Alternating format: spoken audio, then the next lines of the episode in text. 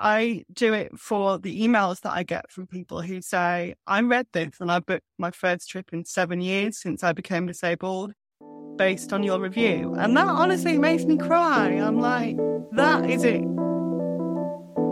Welcome to Invisible Not Broken.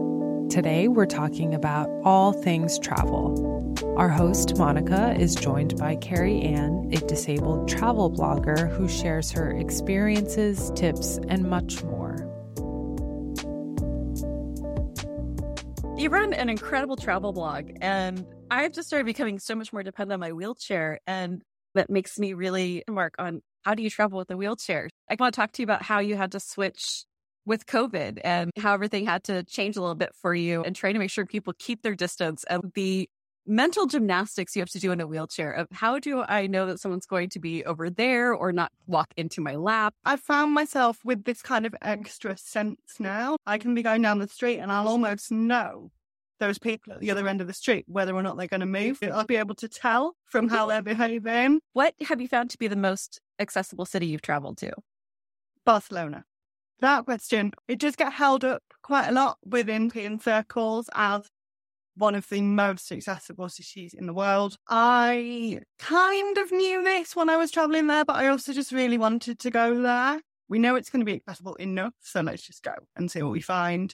And actually, just found that all of those things that you have to plan usually, like how can I find a restaurant that I can get through the door of? How can I find transport to get me to the beach? they were just all accessible. Even the tiniest little old tapas bar that we went in, that I was like, okay, I need to go to the toilet. And there is no way there's going to be an accessible toilet in this place. And they were like, oh no, I'm sorry, the toilet's upstairs. I was like, right, okay, figures, you know, we'll work something out. Oh no, there's, there's an elevator at the back of the restaurant. And I was like, are you kidding? Like this looks ancient. That right there brings a really important point because this is the big argument against making places accessible is that it's old. We would be ruining the architecture if we made it accessible. I was in Paris a few years ago and that idea, the only way to get to a bathroom was down three flights of stairs.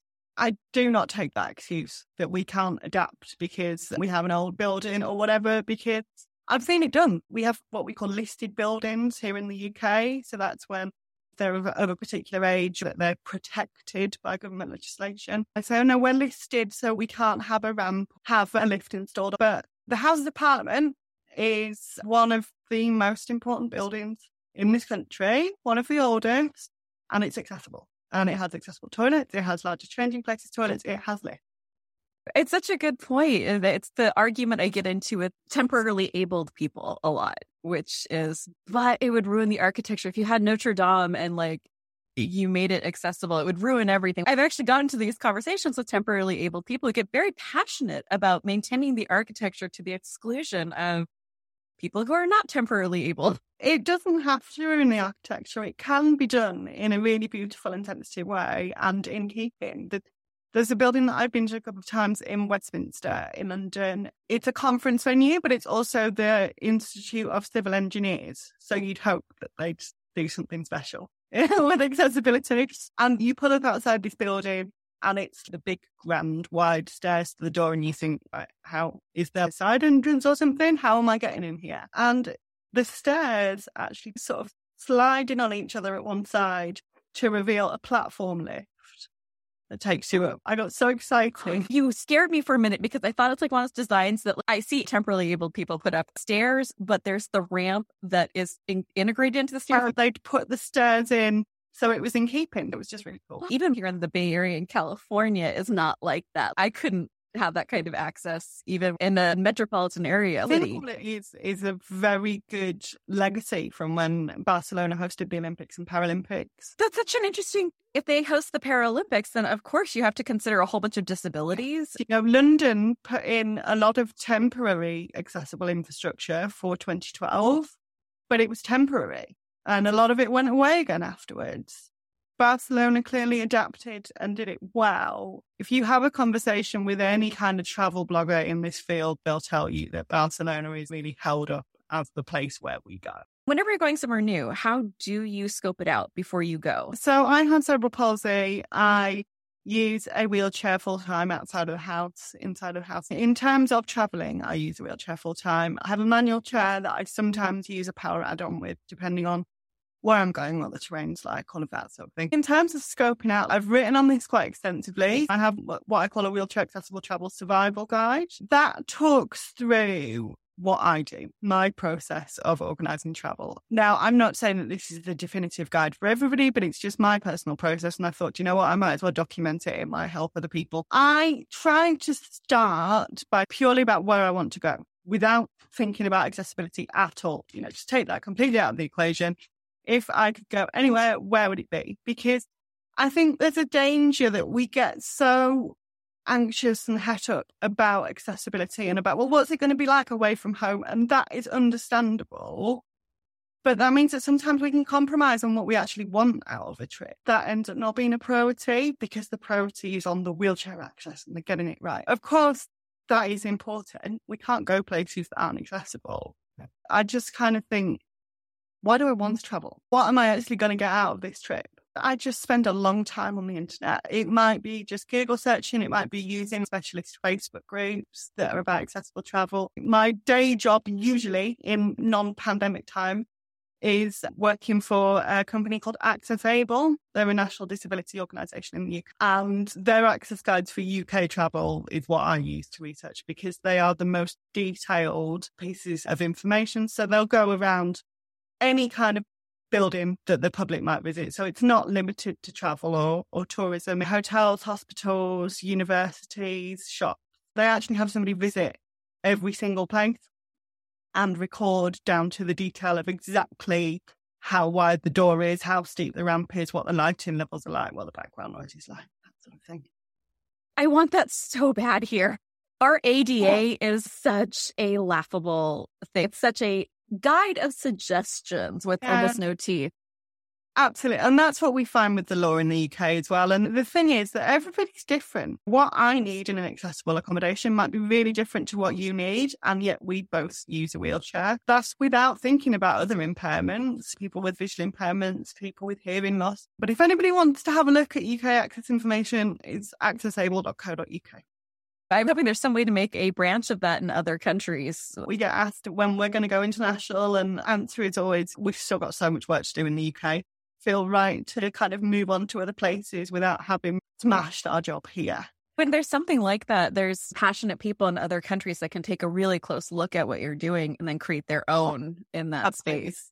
I research using resources like that, and I'll start probably looking at accommodation first because I figure if I've got that nailed down, the other bits can be added on quite easily. Now, how do you find good accommodation for wheelchair at a um, good price? In recent years, I've tended more towards self catering accommodation, so apartments and that sort of thing, because I find that's just a bit more accessible to me, having more space and being able to keep my own routine, having to not go for breakfast at a certain time and all of that sort of thing. But I don't think there's any kind of magic answer. As I say, settling on your destination and then going, right, where can I look? Where can I Google? Is there any Facebook groups about this particular destination where people who live there will have this mm. knowledge? What's TripAdvisor saying? What's the hotel website saying? Have they got pictures and things like that? But crucially, confirming in detail with the accommodation exactly what it is they have got. Either on telephone or email, but usually I like to have an email backup so that if something does go wrong, you've got written proof of what you've requested. And then I'll repeat that process for restaurants and bars, things to do, all of that sort of thing, until I've just got a bit of a picture of this actually looks like a viable destination for me to go to. There's plenty to do. There's there's accommodation that works, etc. And then it's sort of a case of confirming everything and booking your transit and everything else. Because this is a long and drawn out process, and it's quite daunting if you haven't done it before. I have actually just created a travel planner which breaks down my steps into 30 separate steps. So the idea is that you could spend a month spending maybe 10, 15 minutes each day doing one point of research or one point of booking. And by the end of the month, you should have pretty much your trip sort of fully formed. that is available as a downloadable PDF from my website. And anybody who subscribes to my mailing list, which is completely free of charge, will be emailed a mm-hmm. copy of that guide. So you'll be able to see in detail how I plan and how that won't be able to help you plan. I am a subscriber, so everything you send out has been full of really helpful information. Happiest I ever was was visiting new places. And as my disability has gotten significantly worse, this has scared me, especially with airline travel. I've always been very concerned about being on a plane because to go anywhere, to go to your country takes me almost 11 hours in a plane. And for someone with Ehlers-Danlos, I dislocate and then I have POTS. So I faint a lot and it becomes traumatic on a flight. And I'm always concerned how do you have a wheelchair on a plane if I can't get to the bathroom? I mean, I use a cane on when I'm on the flight, but that's mm-hmm. been problematic. The aisles are way too small to wheel, and it concerns me. I don't know much about how it works flying internally in the US, but in my experience of travel, so pretty much every flight I've taken on request, they have a skinnier wheelchair, like they call it an aisle chair, okay. that it will fit down the aisle, basically. They usually have to be pushed by the flight attendant, so you have to request it and they have to push you. It's not the most dignified process, it's not the most comfortable process, but it opens up air travel, certainly for me. I think aviation is an industry that can definitely do better. I know that there are a lot of very hardworking people campaigning for aviation to be more accessible. But I also know that it's a long haul. It's not something that's going to be solved quickly. My worry is that with what the pandemic has done to aviation, this is going to be even lower on the priority list. The best I could hope for is like, hey, you get to get onto the plane first. Yeah. With the small children who are running into my legs, I dislocate by people touching me or by pointing at things. So when someone's yeah. small children are running around my canes, um, they yeah. hit my legs. Yeah, that's going to be a long flight. For public transportation, I think that's one of the things that, that even crosses our discussion about travel. It's just our discussion about access and being a disabled person in the world.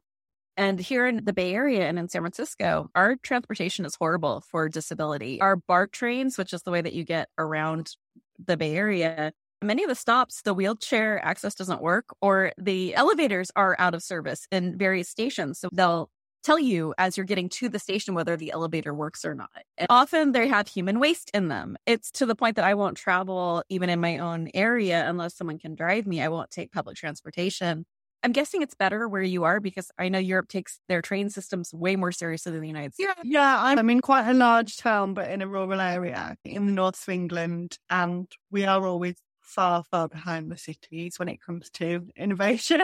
We have a bus network where I live, which is accessible, but it took a long time for it to be accessible.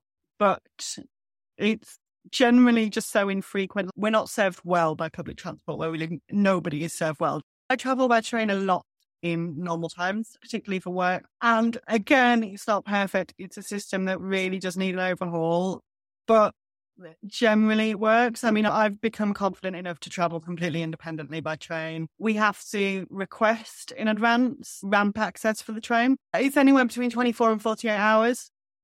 Now, the official rules will tell you that you don't have to request assistance in advance. And if you arrive without requesting it, you will still be assisted and you will still be able to get on the train. But in practice, that doesn't always work.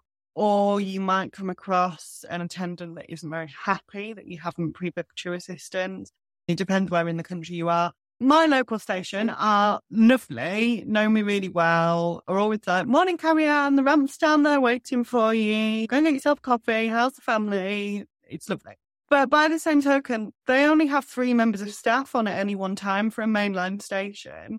So actually, I always request assistance when I'm traveling from there because they're really nice people. They look after me, and I don't want to make their jobs any more difficult. I don't want to just sort of turn up and go, surprise, you might already have another six bookings to deal with this morning, but I'm here as well. Where the system sometimes fails, even though I've pre booked, I have had instances where the ramp hasn't arrived to get me off the train, which is certainly not ideal. I have had to rely on strangers literally picking up my wheelchair and carrying me off the train. And then what happens now? Because social distancing, that's not going to be a thing. I'm not going to feel confident enough to let a complete stranger come that close to me and touch my wheelchair and potentially touch me to lift me off the train. So this is why I'm doing a lot of the work that I'm doing at the moment because I just feel that so many of us are anxious about what life and travel is going to look like on the other side of this.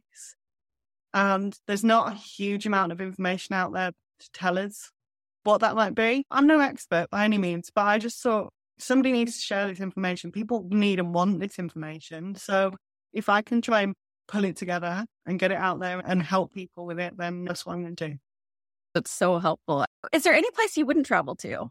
My husband really wants to try coastal areas in Italy, which I'm apprehensive about.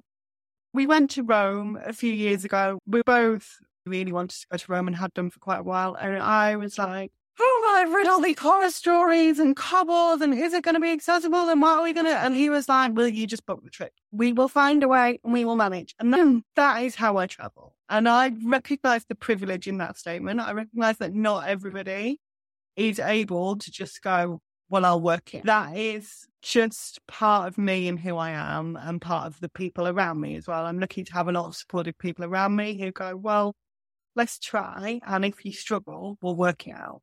You know, and actually Rome was one of the best trips I've ever had in my life. Again, not perfectly accessible. You need a bit of a sense of adventure. You need to be willing to deal with cobblestones. How do you do cobblestones? Please help me. It's called freewheel and it clamps onto your foot plate. It lifts the two small front wheels up off the ground. So if you so you've sort of turned your wheelchair into like a three wheeled thing. It's, it's got a big surface area. It just deals with cobbles and grass. I think that that much better. You still get a bit of bumps and stuff like that, but it does it does make it much much easier. And I did Florence with that wheel on the front and with a power pack on the back of my chair. Price point, they're kind of mid range. In this country, they're about £400. And I use my freewheel every single day. I've had it for four years. Wow. I've done minimal repairs on it. But this is what's so important about what you're doing is so many of us with disabilities, we don't see that this is possible until someone shows us it's possible. that, that is why I do what I do. I am lucky enough to get some hosted trips, to get some sponsored posts and all of that sort of thing. But that's not why I do it. I do it for the emails that I get from people who say, I read this and I booked my first trip in seven years since I became disabled based on your review. And that honestly makes me cry. I'm like, that is it. I fell into working in travel. I was working on a supermarket checkout and just applying for anything and everything because I was unbelievably bored. And I fell into writing through that. And I was lucky to be working with people who saw something in me who I didn't, that I didn't necessarily see in my year old inexperienced self. And it's brought me to where I am today. And I adore traveling more than anything else. Traveling even just to the next town. There is a review on my blog where I stayed in a cottage that was 20 miles from where I lived. And we had the best weekend. We found new accessible walks and it was just lovely. So when I talk about travel, I'm not necessarily meaning pack a backpack and take on the world, but I just think for our mental and physical health, travel has enormous benefits and it isn't always easy, but it is always worth it. And if I can help and support and encourage other people to do that, then, you know, job done. What have you found is the important part of traveling for yourself? For me, I guess broadening horizons a bit and just getting out of the daily grind of it. I am an overworker. I am an overdoer. I'm not really good at listening to my body. Going, going, going, doing, doing, doing until I completely crash. Travel makes me stop. makes me slow down, makes me put my bloody phone down. For me, it is about getting out of my comfort zone, which is one of the most powerful things I think anybody can do for themselves is just to do something that you're not comfortable with. Travel somewhere that you've never been before. Do mm-hmm. something that you think you can't do. And I think accessible travel encapsulates all of that because you always start going, oh my God, this is impossible. I can't find a hotel. I can't find the transport. How am I going to get on the plane? Is my wheelchair going to get broken? Am I going to get insurance? It's like the odds are against you before you even started. And when you actually get through all of that and you get there and you are somewhere like on a rooftop hotel bar in Rome, mm-hmm. overlooking the city, and just going, mm. we've done it. We've got here. Despite all of that, despite everything, we have done it. Nobody else has done it for us. And that is an amazing feeling. But I'll go back to yes, it is a privilege to travel, but travel doesn't have to mean long distance. Travel doesn't have to mean flights and days and weeks and a day trip to somewhere close but that you've never been to before, I think gives you just as much benefit. You and I are both having to be very careful during COVID and I was missing that sense of awe. So we got in a car and I just put the main roof down and we just drove through the redwoods.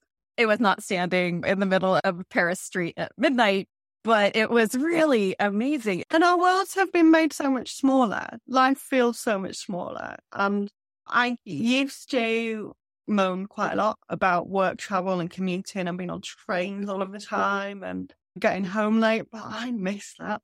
I actually miss the independence of just rocking up and getting on the train on my own and trying to work on a laptop while you've got a screaming child sat next to you. I, I miss all of those things. My world didn't change as much as everyone else's, except there's more people in my house. What you're seeing behind me is 90% of my world is this Yeah. room. Yeah. And I wanted to talk to you about your backyard.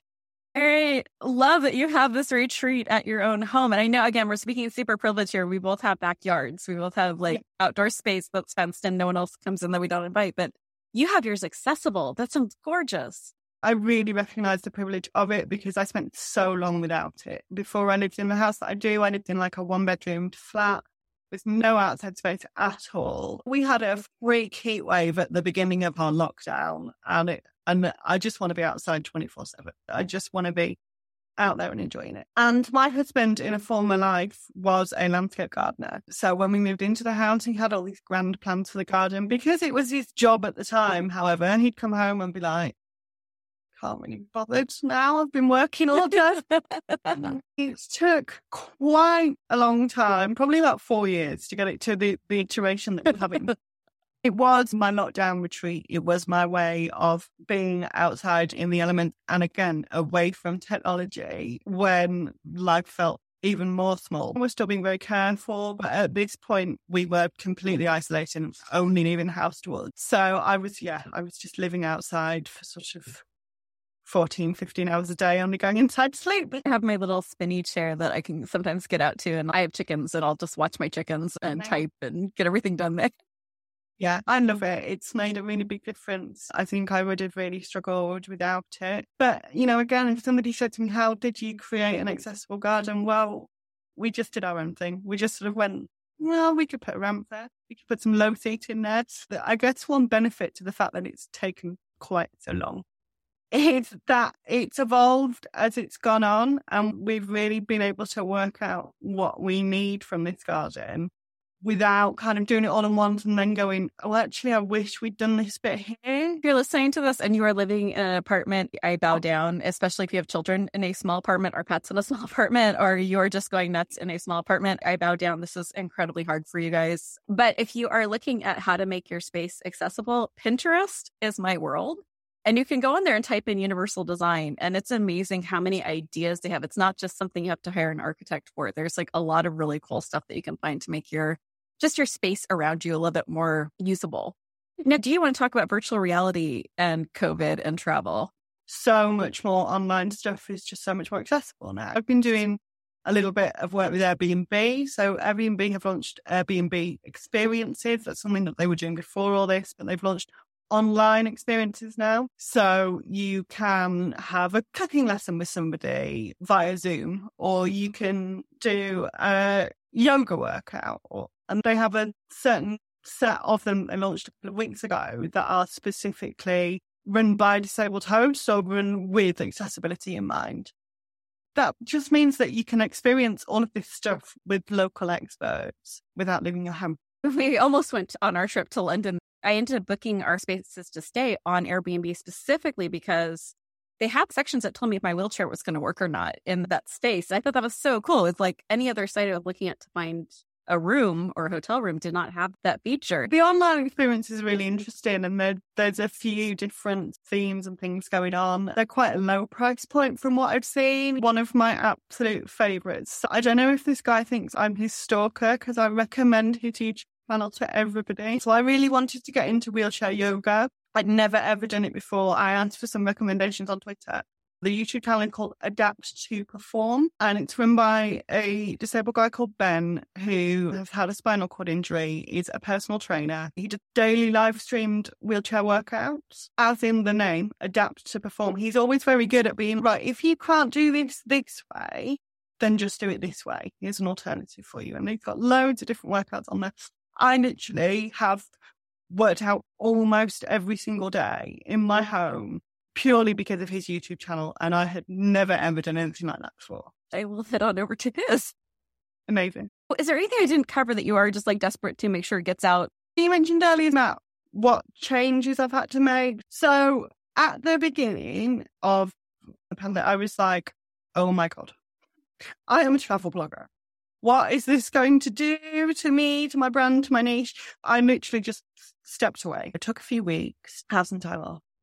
And then gradually, as restrictions and things started easing, I just thought there's even more of a need for this information now because disabled people are going to travel again one day and they're going to be even more anxious. They're going to be even more nervous. There's going to be even more that they need to know about. So, one of the things that I've done is I've launched an series, which I'm calling Safe Accessible Travel. And I have interviewed hotels and holiday cottages, primarily in the UK. There's one in France, so that they can tell us what they're putting in place to make their accommodations safer for disabled guests. So that's anything from the training they're taking to their cleaning procedures, if they've adjusted check in and check out times, what kind of cleaning products they're using, what's open nearby. Just because I wouldn't book a hotel without having this information. Now, I wouldn't book anywhere without knowing when the last guest was in there, how thoroughly the room was cleaned, what training has the owner had so that they can make sure that I'm safe. And I thought, well, I can't be the only one. I put some tentative stuff on Twitter just saying, does anybody want this? Or is it just something that my brain's cooked up? And that tweet alone reached 20,000 impressions. So I was like, there's some leverage here. I went through some of the places that I'd stayed at previously and reviewed on the blog and just emailed them and said, look, I've got a list of questions here. If you're willing to answer them, can you send them back to me more them on the blog? And we've got two live so far. So there's one which is wheelchair accessible glamping. So glamorous camping in Wales in safari mm. in the Welsh countryside. And then we just published another one, which is log cabin stays in the Derbyshire countryside. And I've got at least another four coming up. So just a way in which I can try and help people at the moment who need this information and who really don't feel confident about traveling again to say, right, okay, you're, you're probably still not going to go anywhere right away. But if and when you do know that this is the sort of thing that people are putting in place to keep you safe, you know, this is happening. And for me personally, it's just meant that I've sort of been able to tick that box and go, yeah, I'm still, I'm still being helpful. I'm still providing information that's useful. I will say what you're doing is so important. And everything you're talking about for travel also applies for public transportation. It applies for us just moving in our little world. And it's important to realize you could still get away safely just the town over. So thank you so much for everything you're doing. I really hope you are a reoccurring guest. I would love to have you on. I still have like half my questions. I know if I start any of them, we'll talk for another hour. Honestly, anytime at all. Thank you for joining us today. To find out more about today's episode, including show notes, transcripts, and more, please visit invisible.notbroken.com. Please rate and review us on Apple Podcast, Spotify, or wherever you listen to podcasts. You can also support the show by heading over to our Patreon or by sharing these episodes. We are non advertising, so our growth is thanks to you, listeners. Thank you to our host, Monica, and our guest, Carrie Ann. This episode was edited by me, Alice Fan. Last but not least, be kind, be gentle, and be badass.